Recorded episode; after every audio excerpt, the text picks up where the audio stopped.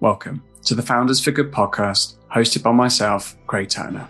Join me as I speak to the most inspirational founders of for good startups, the people that are leading the way when it comes to solving the world's most pressing issues. I explore their journey as founders and their best kept secrets on how to grow a for good startup and how to hire top people. My hope is that this will inspire you to be part of the solution and do your bit in making the world a better place. Thanks for tuning in to the Founders for Good podcast.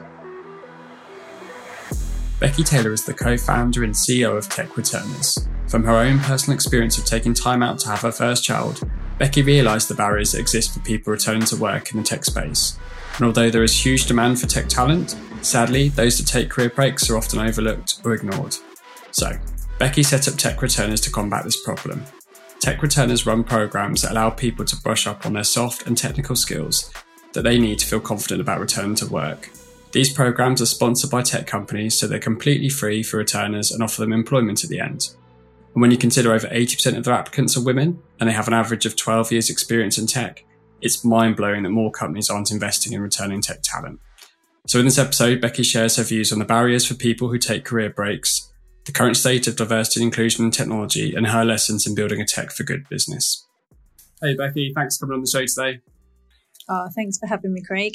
No problem. Um, so always start with the same kind of format, chatting a little bit about your background. So just wonder if you could give like a brief overview of your background and I guess like kind of what's led you into the like returning talent space, if that's cool.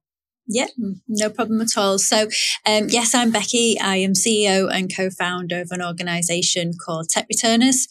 So, predominantly, we support people that have had established technology careers in software engineering and had a career break for whatever reason, and we support them transitioning back into their careers in technology.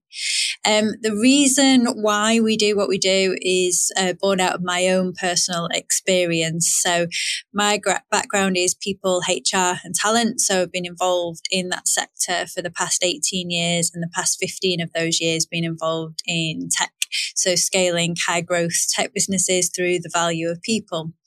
Um, so nine years ago, um, I fell pregnant with Ethan, my first child, and it was my whole first experience of understanding what people felt when they transitioned out and then back into an industry and such a fast paced industry such as tech. So when I returned, even though it was just a short sort of maternity break, I realized the impact that it had not only on, you know, skill set, tech still moved very quickly in that short period of time, confidence and also my network because everything seemed to be in the evenings and having a young child, I couldn't necessarily attend anymore.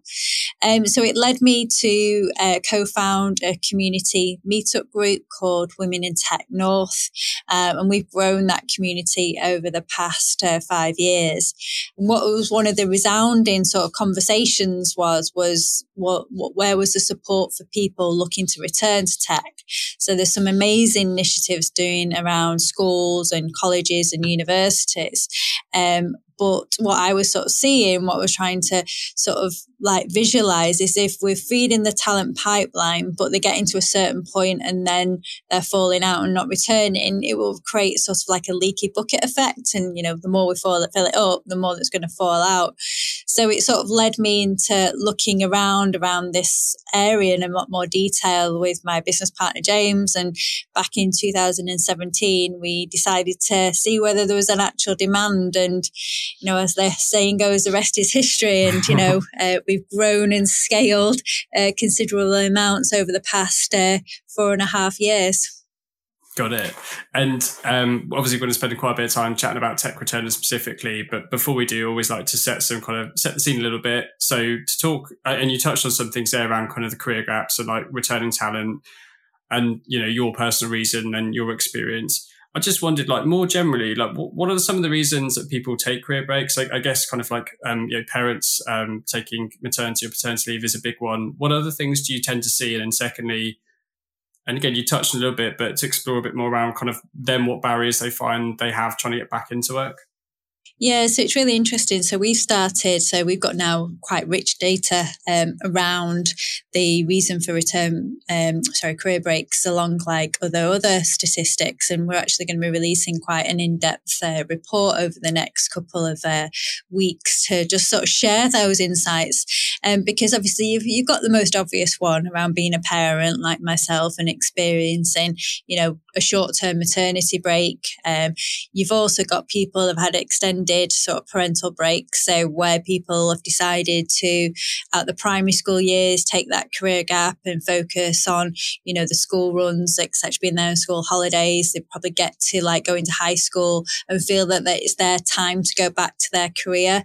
We have people that have relocated from different countries um, for family reasons, personal reasons, and looking to reignite their career. Um, I hate to say that word COVID, but we found a lot of people being affected by COVID and being made redundant or through actual ill health um, that they're now wanting to return. Uh, people that have taken, wanted to take in career breaks, whether to do something personal, personal projects like traveling, um, side projects like house renovations.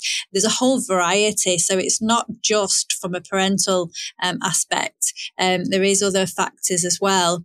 And I think, but one common, common, um, aspect that they all find is that they make that decision and it's not an overnight decision to return. You know, it's usually probably a good six to 12 months for them to really get their mindset in the place, right? Okay, well, if I've got care and responsibilities, how's that going to work?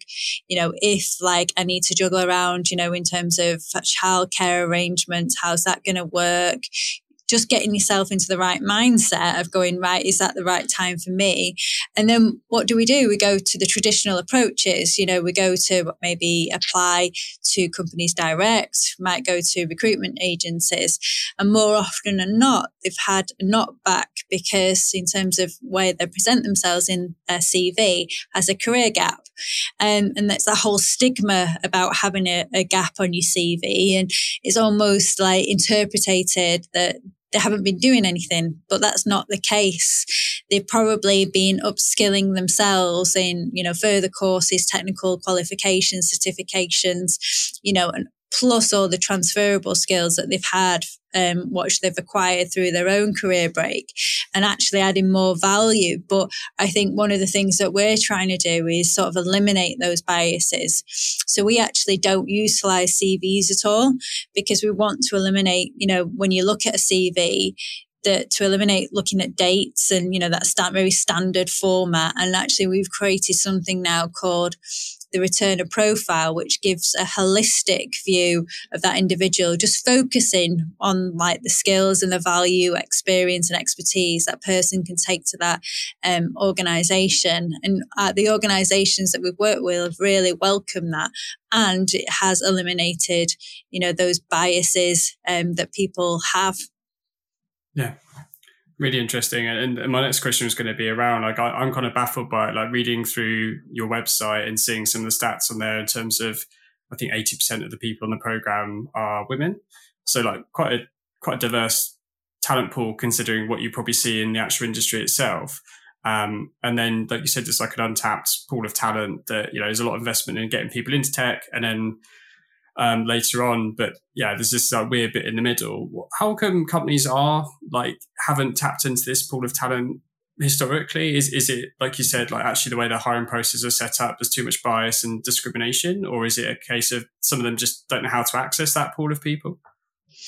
I think it's a variety from the people that we've talked about, and obviously, you know, it's a, a, pool of people. You know, a lot of people probably listen to this might have their own opinions, but I'll, I'll go in terms of what we've been shared. Um, one or two things that you know traditionally recruitment, you know, you go and search in the same talent pool. Um, you've done something one particular way, and you know you can continue to do that, and you've not really looked outside the box of what you normally do. You know, apprenticeships, graduates have been around for you know a, a very long time, and then obviously we came in, and I would like to say we were probably one of the first that talked about returners, and then we had the the misunderstanding that these were entry level individuals, which was which is totally wrong. These people have had established careers, you know, an average of twelve years. So then there's a misunderstanding, and you know, then there's a aspect that we need to educate what actually returner is, you know, in terms of they've got experience. So I think it's a combination that people have always done it one way and, you know, setting the ways a little bit in terms of what they've done and then not the knowledge around actually what a returner is. So not understanding the value that somebody who has had a career break can actually bring to the organization. Um, you know, when we place uh, returners into organizations, I hate levels. I hate the, you know, what's a junior, what's an entry, what's a mid, what's a senior, because I think that's very, uh, very different in different types of organizations. But they're going in as experienced roles. They're going in, you know, learning obviously about the organization, about their sort of code, but they're not being taught to code if that's um, if that makes sense. And they're not like right at the beginning of their career that they're still in their the middle level um, progressing further into their career. And i think that's a big misconception about returners. Yeah. Yeah. Makes a lot of sense. And um, the second kind of area of impact that i see which is completely linked to what we're already talking about is like diversity in technology um, that you that you help with the tech returners um, I wondered, like, what's your, how would you describe the current state of diversity in tech? Because, like, to me, there's a, it's talked about a lot. Um, there's a lot of noise, but it's really hard to tell how much is actually being done or, like, is it improving? So I just wondered, like, what your perception is of, of where we are currently. Yeah, I think um, for many years, and I'll put myself into this category as well, we really focused around diversity first. It was always diversity and inclusion. And I think, you know, a few years ago, I realized actually, you know, we really need to look at it the other way around. You know, for us to have a more diverse technology sector, we need to sort of look at the inclusivity part first. Organizations need to make sure that they have inclusive cultures, inclusive practices, um, to attract and definitely retain more diverse talent. So I see a lot of organizations talk about diversity.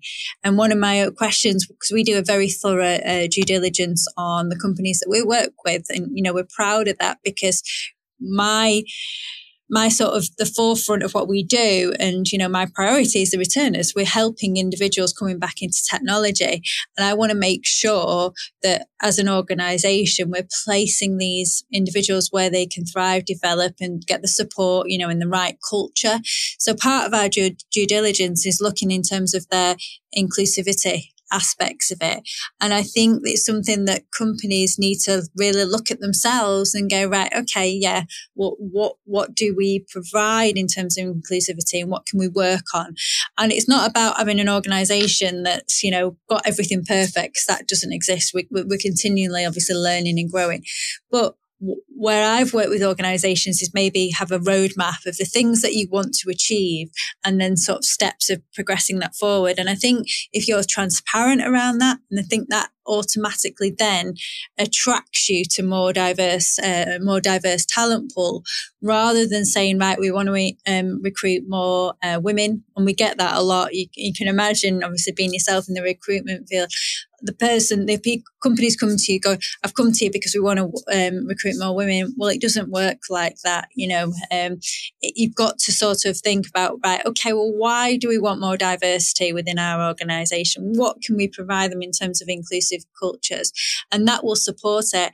And we shouldn't really also just focus on gender diversity. You know, we should focus we're very much advocates of diversity of thought, you know, especially returners having had previous experience. And then, like you've mentioned, you're a father yourself in terms of that amount of transferable skills that you've learned probably over the past five years. What that actually can then provide to an organization is invaluable. So we need to sort of shift it just by going, actually, we've got this diversity tick box. We need more women. Um, we, we need, yeah, we need a different age range, etc. We need to look at, right, okay, well, why are we doing this? And actually, have we got the right infrastructure in our organization to support the diversity going forward? So I think it's been really enlightening for the past couple of years for me to think about it a little bit different inclusion before diversity because then I do think that helps. Um, in terms of the shift, um, I can only speak, you know, in terms of, you know, from ourselves, we've seen a huge shift in terms of the amount of women, especially that we've helped into back into organizations. Um, you know, it's over 150 now. And, and for us, that's absolutely amazing. And not only that, it's not about also like a numbers game. It's about the value again. So there's a piece of research when we started tech returners that from the PwC that says people returning to work often get up to 40% lower in terms of salary. And I was like, wow, God, right. Sorry, not 40%, 4,000 pound lower than in salary. And what we wanted to do is make sure that we, um, make sure that the companies we work with actually understood the value that they're actually providing. So on average, we're increasing people's salary on average about £19,000 per person uh, to come back into the industry. And that just goes to show in terms of the value that people can provide, um, even though they've had a career break. Yeah, no, loads of good points. And um, yeah, I completely agree in terms of like the inclusion comes first and also transparency is completely key. I think yeah, like you said, no one expects perfection, but I think they do really appreciate saying like, this is the steps we've taken so far. This is the journey we're on. Here's where we are, and this is what we plan to do. And we're really open to any more ideas or feedback or better ways that we could be doing things. Um, awesome. So let's chat about tech returners specifically for a little bit. I know we've touched it quite a bit now, um, and I think it's pretty clear what you guys do. But just in case, um, could you just give a brief snapshot of, of what tech returners does? Yeah, so we support people returning to technology after a career break. And how we do that is that we provide upskilling uh, for individuals. So, say if you've had a career, a career break, you were a software engineer before, you've had a career break, say for six years, you've got all the fundamentals because you've, you've coded probably for, for 10 years previous. But what you're not up to date with is in terms of the current tech or the current frameworks. And that's what we're here to do. So we provide upskilling in terms of technical. So whether that's in terms of, uh, we do courses in Java, C sharp, um, you know, front end in terms of JavaScript, etc. And we upskill them through a curriculum over an eight week period. Supported by that, we do career and mindset management. So one of the biggest barriers for people returning is around their own confidence because they've been out the industry, they might have been knocked back and they need support in terms of their own mindset and their confidence. So we have a curriculum in terms of how we support them around growth mindset, around interview preparation, around, um, you know, talking about yourself even you know and even in the remote world that we are in now and like confidence on camera. And then on we work with um, organizations. So um, an organization that we're working at the moment checkout.com so they have um, supported uh, at this cohort to upskill in um, technology and then they will have a talent pool to recruit into their organization. So no returner pays to come on and upskill. It's all free from a returner perspective, but the organisation pays it forward for us to deliver the program for free. So it's like a pay it forward model. And then they have a talent pool of individuals that then can transfer into an organisation. So yeah, in essence, it, you know, I feel it's very simple, a bit of a no brainer. You know, you're, you're, supporting people, you're getting diversity, and also you're uh, fulfilling your, your talent pipeline and recruiting some amazing individuals into the business. Yeah, hundred percent. And um, I'm fascinated. I just wondered, like, going back to the early, early days, like you, would had your personal experience, it kind of raised your awareness of this issue. Um, where did you go from there? Like the early days of tech returners, I think you mentioned it was you and, and um, co-founder. You know, did you have any funding? Um, how did you go about validating like this need, this idea in the market? Was it trying to get your first customer signed up and test this program, or well, yeah, where did you start? Yeah, it brings a smile to my to my uh, face. So, so James, who is my co-founder, so basically we both work for the same organisation. Uh, so we've known each other for, for a period of time. I was uh, HR director here; he was uh, head of development, um, and we wanted to do something. So we, initially we were both consulting. So we were both consulting and bringing the value of people and technology together and going out into organisations. And then when we wanted to look around the tech returners model, obviously it wasn't called that back then. It was, you know, just something that we were were piloting. Um, James will say that he was going out doing day to day to bootstrap in terms of uh, the idea around uh, putting courses on uh, for people to upskill. So we didn't have any funding. Uh, it was all self funding, and we had you know some amazing supporters right from the word go. Uh, there was a lady called Maya um, who supported us in terms of from um, the landing over in Salford Quays, which is now not called the landing, and I've totally forgot the name of that host, uh, host in Salford Quays, and uh, Darren who uh, worked at Barclays Eagle Labs at that time, who gave us some space and actually put on um, you know refreshments because uh, we delivered everything in person back then you know, you yeah, won't believe yeah. it now, but yeah, you delivered everything in person. Um, and then once we got the traction, believe it or not, when it was just James and I, um, we I was going out talking about what we wanted to do, what we want to achieve, and somebody um, uh, was in the audience, uh, Sue from the who was working at the BBC at the time, and you know picked up the phone to us, and you know they say rest is history, and we actually our first client that we worked with was this BBC at uh, Salford Quays, which was absolutely amazing, and we really it was one of those pinch me moments where we couldn't actually believe that you know our first partnership was with such a huge reputable reputable organisation, um, and then that started to to grow from there, and like I said, everything at that point was delivered um, in person. And obviously, again, you know, a couple of years ago, that all had to switch very much overnight.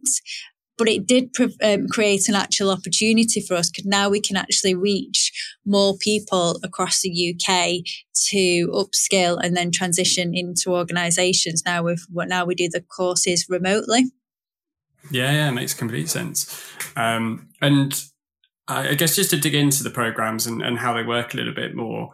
Um, in terms of the like what constitutes a returner, is there a criteria there on your behalf, like in terms of what people need to meet certain requirements to be to class as a returner? So, um, in terms of from our perspective, we need people that have been uh, software engineers um, previously. So, uh, people that have had experience as software engineers. And that's not to say in the future we won't diversify and obviously look at other uh, technical roles within um, the industry. But just currently, we're just focused on software engineers. So, they need to have had a career before.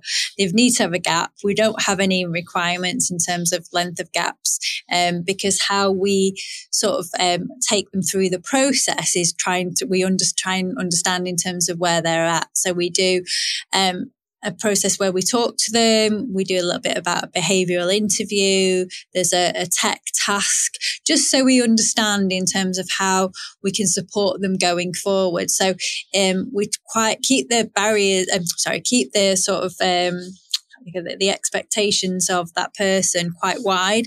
So then we know in terms of when they come through our process, what, how we can best support them.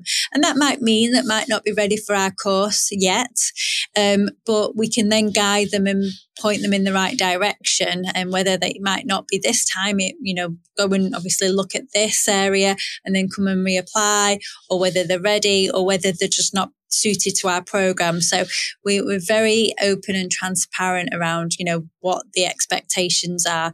And also because it's a free program, we have to be clear that, you know, to come on the program, your aim, aim, your end objective is to go into employment with one of our sponsors. So right from the word go, we're very clear about who that organization is. We do webinars so people can find out a bit more about that organization, talking about like the tech stack, etc. So we try and be really clear and transparent as possible so people know what to expect and whether they feel that that's right for them at that particular time. If you're listening and thinking, I'd love to work for a company like this, then you need to go to www.jobsforgood.io, where they have the best jobs in for good companies. From climate change to social impact to green transport, you will be able to find the perfect job for you. www.jobsforgood.io. Now back to the podcast. And in terms of how they're matched up with a program, like is that driven by them and they're like, oh, well, that company looks really interesting, or yeah, I was a Java developer before, I'd like to work for a company that uses Java, or do you kind of as part of that initial screening process go, actually, we think this would be a great match and step for your career? Yeah, a little bit of both, really. So obviously, we go out and out advertise the program and what the uh, requirements are and what tech stack and whether it's front end, back end, full stack. Um, whether obviously there's requirements now around how many days a week they need to be in the office, whether it's remote. You know, all those things do factor in in terms of what that person's looking for and whether it's the right match for, for them. Um, and then, you know, we also take part in, in terms of understanding where they are and whether the, we feel that it's the right sort of position for them. And then throughout the uh, program, uh, right at the beginning, we have what is called um, like a pre journey, so a two week pre journey. So, say if you were applying for the program, you got offered a place we give people the opportunity for a two week period to get into that mode of learning. So we give them sort of um, exercises, tasks to do, give them information about the organization to again make sure it's the right decision for them before they transition onto the, the sort of the formal course, if you say the start of the course. So we can actually see whether it's the right sort of step for them as well. Yeah, yeah, all makes sense. Like really, really well thought out. And like looking at it from the other angle, the the the companies you work with, the sponsors. What does like an ideal sponsor look like? Because I guess they have to be of a certain size and like to have the resources and the, the funding to, to fund these programs, but also they need to be hiring a certain amount to make it worthwhile. And, and I think you touched stuff earlier about things that you kind of the due diligence that you do. Um, yeah, what does an ideal sponsor look like?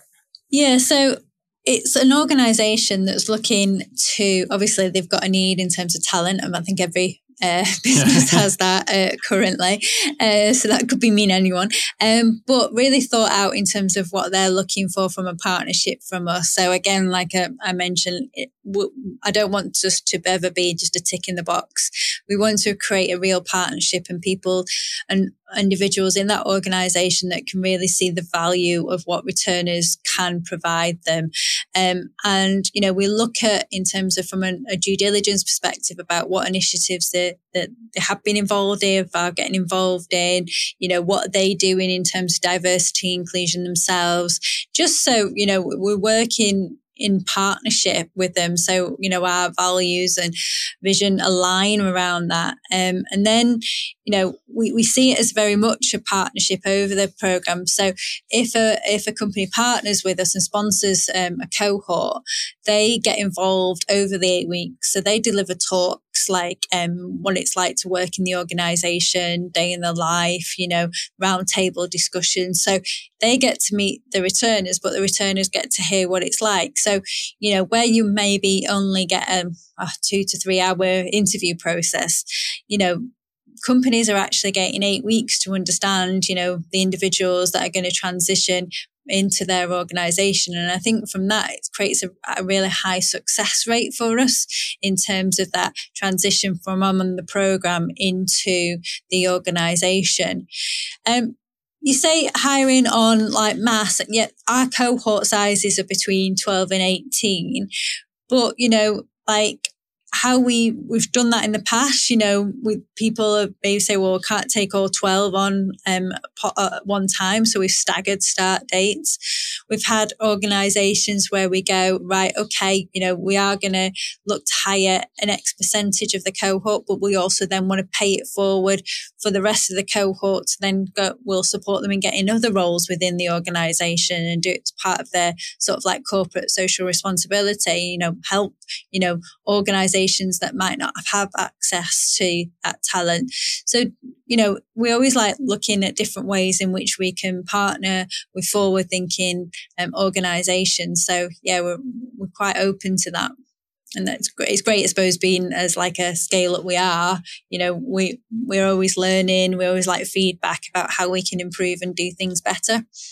Definitely, definitely. And and one of the things I read, like, not only is it a no no brainer in the sense of the talent that you're giving them access to that's like an untapped pool of people but also i think it I, I, read it it's like 50% less in terms of cost compared to like normal hiring routes yeah um what what is the commercial model like how do you charge your your partners oh sorry your sponsors yeah, so it's like a program fee. So basically, a program between um, 12 to 18 people. And we say that it's a broad range because we're dealing with people at the end of the day. You know, we're not a numbers game. We don't want to do it like per person because I think it defeats, you know, like just putting people on for the sake of it. We're going for, for quality, um, yeah. individuals coming onto the program and we do a program cost. So, um, we've got two types of program. So if you're doing like an eight week program, which is either like a eight week front end or an eight week back end, um, that model is 104,000.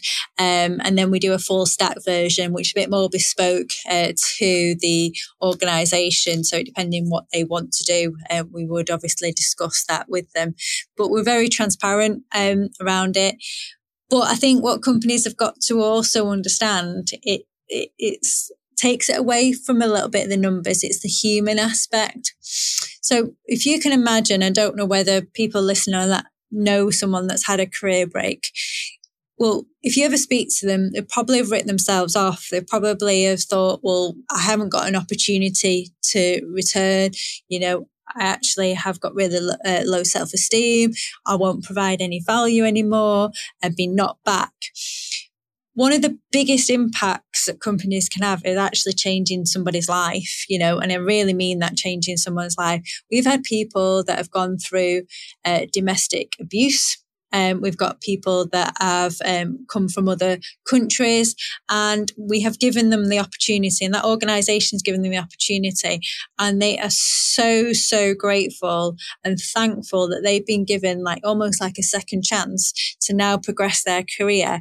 They're motivated, engaged, their development is so, so quick in terms of tra- trajectory, in terms of how they progress once they're within an organization and retention as well. You know, we've really started to track retention and, you know, it's, you know, it's amazing because people are so grateful for being the opportunity. So they then become very loyal, engaged employees with the organization. So it's not even just the cost factor. It's actually the human element that what companies can really benefit from as well. Yeah, definitely. And yeah, I, I, th- I think it's a, by yeah the, the pricing being attached to the program it incentivizes the behaviors that you want to see is in like the sponsors trying to make those programs as good as possible give those people the, the best possible experience during those so they, they do convert um, so definitely and um, I, you know again you mentioned it earlier i was wondering like in terms of where you see the business growing next because i think it's, it's a great model. Obviously you could expand it into different skill sets. Um, i know you don't like the term but you know different levels of seniority like maybe more yeah um, away from kind of the mid seniors etc uh, it could be into like new geographies. You know, over the next few years what are you targeting? Like where would you hope the business grows? So yeah back in 2018, um, we launched a, well, I launched a, another program. So called the Confidence Collective. So again, that came out of some experience of mine of being a, a woman leader within the tech sector and feeling I had to sort of demonstrate certain behaviors that I didn't feel that were natural to myself. And it got me quite interested around, um, you know, the, the gender uh, types within uh, technical leadership. Um, and then I started to explore this more and the statistic out there that's actually only 5% of women in technology uh, leadership roles across the UK. And we've actually just launched a campaign called the one in four. So Deloitte actually wrote um, a paper saying that by the end of 2022, there should be one in four technical leaders and actually saying it's a positive, but I think definitely there should be more than one in four um, in this day and age. So I wanted to do something about it because I couldn't find any support. You've obviously got university courses, but I didn't find anything really practical to to help uh, aspiring women who wanted to take that next step. So uh, we set up the Confidence Collective, um, focusing on real, um, in my term, real leadership skills. So t- focusing on like self awareness, understanding where your natural strengths are, and how to adapt these to build effective relationships. How to understand where you're going and what's important to you about values. Then um, understanding what confidence is and how to gain more confidence and manage imposter syndrome, um, because that's usually the biggest barrier to stop people. Then how do you raise your profile in the market internally and externally?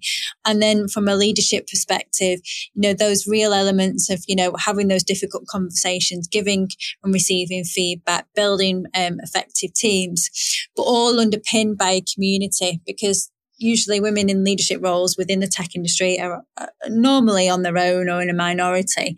And we're now bringing a community together to, you know, action learn, learn off each other. So we've run that program since 2018 and we've got over 100 women now within the community. And we're looking at actually broadening that now. And we've, like I said, we've launched the campaign for two more programs uh, starting the end of October. So we have that running, which is absolutely amazing. And we also then have our upskill side.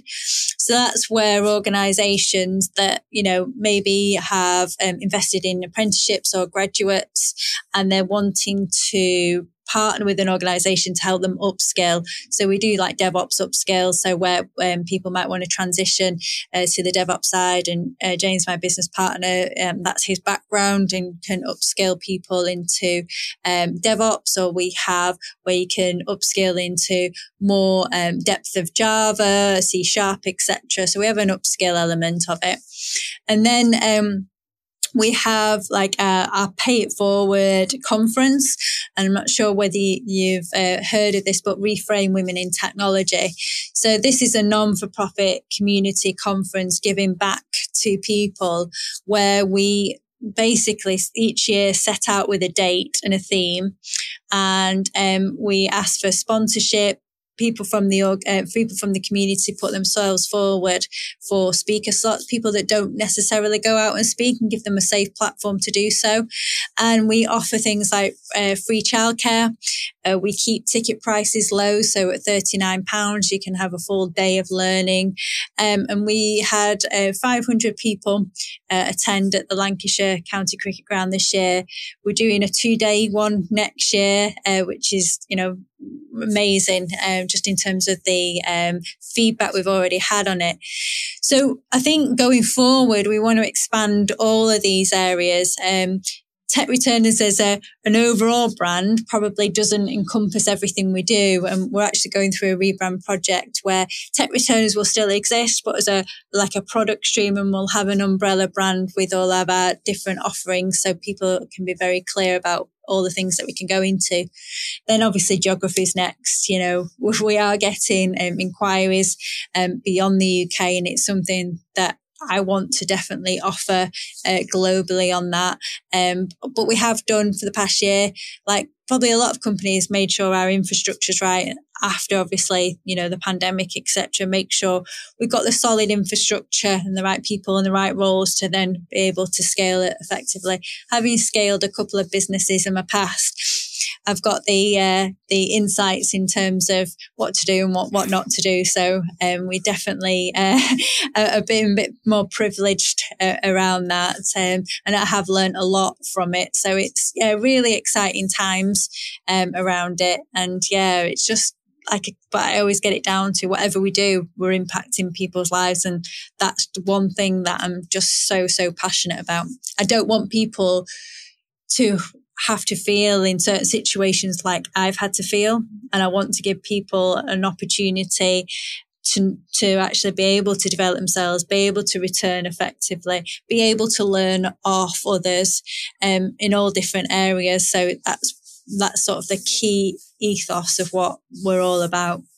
Yeah, I love it. Like just just helping people, like genuinely helping them in, in their lives in so many different yeah. ways. It, yeah yeah, that's why I love speaking to founders like yourself and just learning about these problems, but then actually more importantly, the way that we can have new solutions to like fix these problems and, and make them better. Um, in terms of chatting to you a little bit about just like your personal journey as a business owner and a founder, you, you mentioned, you know, you've got a few business now, you, you know what to do and what not to do. You know, to, to founders listening that are trying to scale their own businesses, like, can you share some of those kind of do's and don'ts? I think one of the biggest lessons um, I learned through the pandemic, I think, you know, no founder could have said, right, okay, you know, tomorrow we're going to go through global pandemic, and, you know, this is what's going to happen. Nobody could have foresight into that. I think what I learned very, very early on is in terms of um, making sure you're following your own journey and not get distracted by what you see other people doing. Because I remember those first early weeks, right?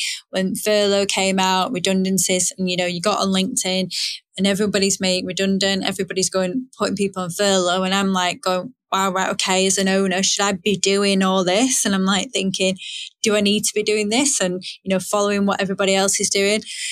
And I quickly sort of realized, unfortunately, I lost my, my dad at the beginning of the, the pandemic. And I always sort of remember things like he used to say to me, and he's like, follow your own path, you know, check in with yourself in terms of from a financial element.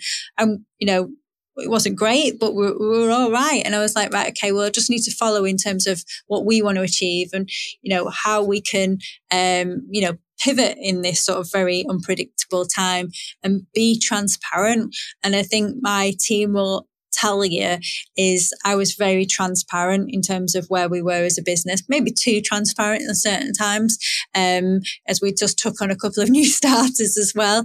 But I was very clear going, you know, obviously we can't plan for this, but what we can do is this and, you know, and welcome other ideas in terms of how we can navigate over the, what, what we didn't know, whether it was going to be a few months, few years, etc.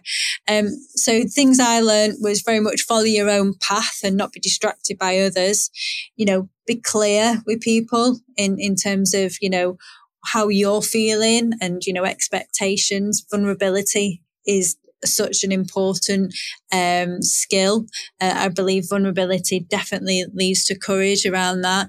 And if you don't know, it's fine not to know. You're not not supposed to know all the answers. This is my why you've got an probably amazing team around you, and I definitely have.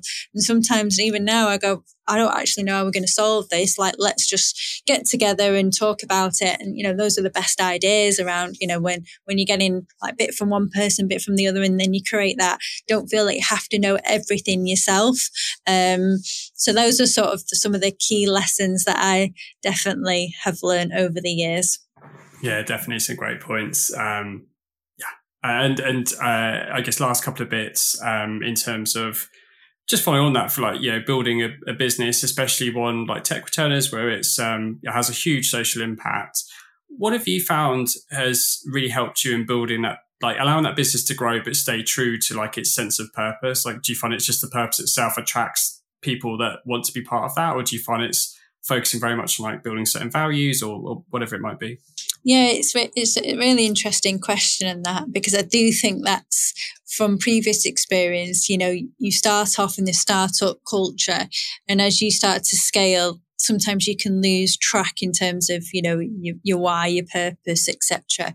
But I think what what I do and you know our organization does we always come back to the why. So we have like we're all fully remote with, um, within Tech Returners, but we do get together definitely once a month as a team meeting, and we can be in those meetings and we're sort of brainstorming different challenges, etc., that are going on, or thinking about different ways we're doing that.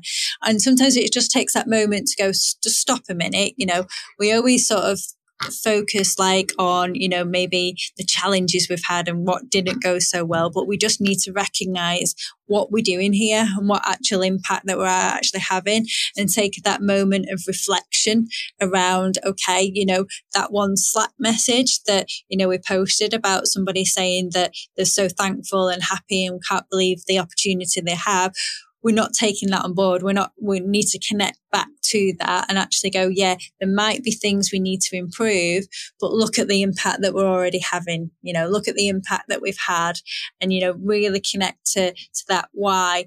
And, you know, also again going up to managing expectations when we're growing the team and when i talk to people that you know joining the business i go we're not, you know, we're not um, a process machine. You know, we don't know the answers to everything. You know, it all can seem a little bit manic and chaotic at the time, and we're all learning as we go through each stage and iteration of our program. Um, but that's who we are. But what the core of our why is so, so strong and our purpose is so strong. So if you want an organization that, you know, has everything in place, we're not for you. You know, we're not for you. You know, we might call upon you, you know, to go, right, well, how do we solve this? And we might not have everything documented and, you know, doing everything correct, but our purpose and our core is why what we do um, and we'll never forget that.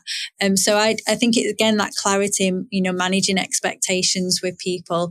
And um, it's like with organizations that we're dealing with. Some you know we look at our client list you know we're dealing with some very large organizations. And I sit on those calls and, you know, we, they talk about their systems and procurement processes and things like that.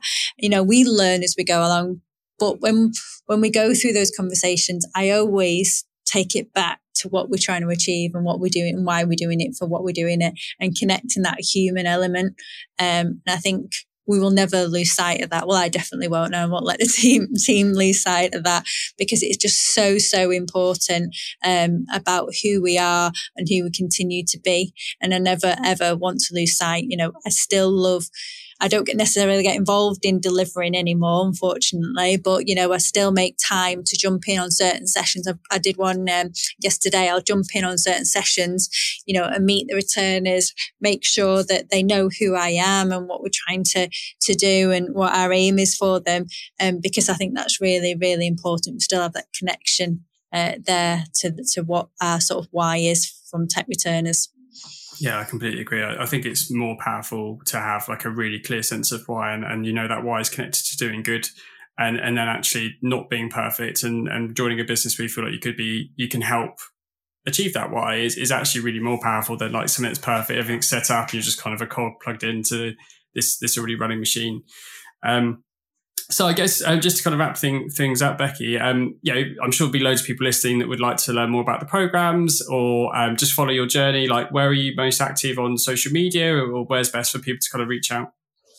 I'm most active on LinkedIn. I do like you know, whoever follows me on LinkedIn, I do like a bit of like obviously, you know, what we do as an organization, but I do give you an insight into my life as well in terms of raising two children and the juggle. I wrote a big long post about coming out the six weeks summer holidays.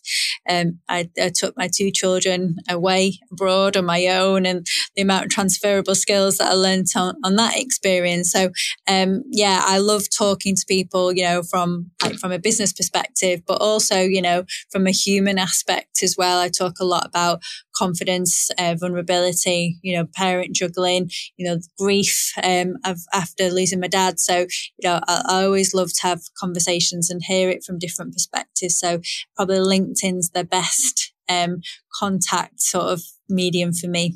Uh, I'll be told off if I don't mention tech returners on Twitter, Instagram, LinkedIn, etc. My marketing team will be going mental. Um, but me personally, yeah, on LinkedIn. cool. Noted on both both fronts. Um, well, Beckie, it's been an absolute pleasure. Thank you for chatting to me. Like, a huge fan of you as a person, as also what you're doing at Tech Returners. So just keep up the good work. Oh, brilliant. Thank you so much for what you're doing as well, Craig. Thank you. Thanks for listening to today's episode. If you've enjoyed it, please subscribe, share this episode, and leave us a review. We're just getting started out, so it would mean a lot to us. This episode was brought to you by Craig Turner, produced by Jabril Al Suhaimi, and sponsored by Jobs for Good. Until next time.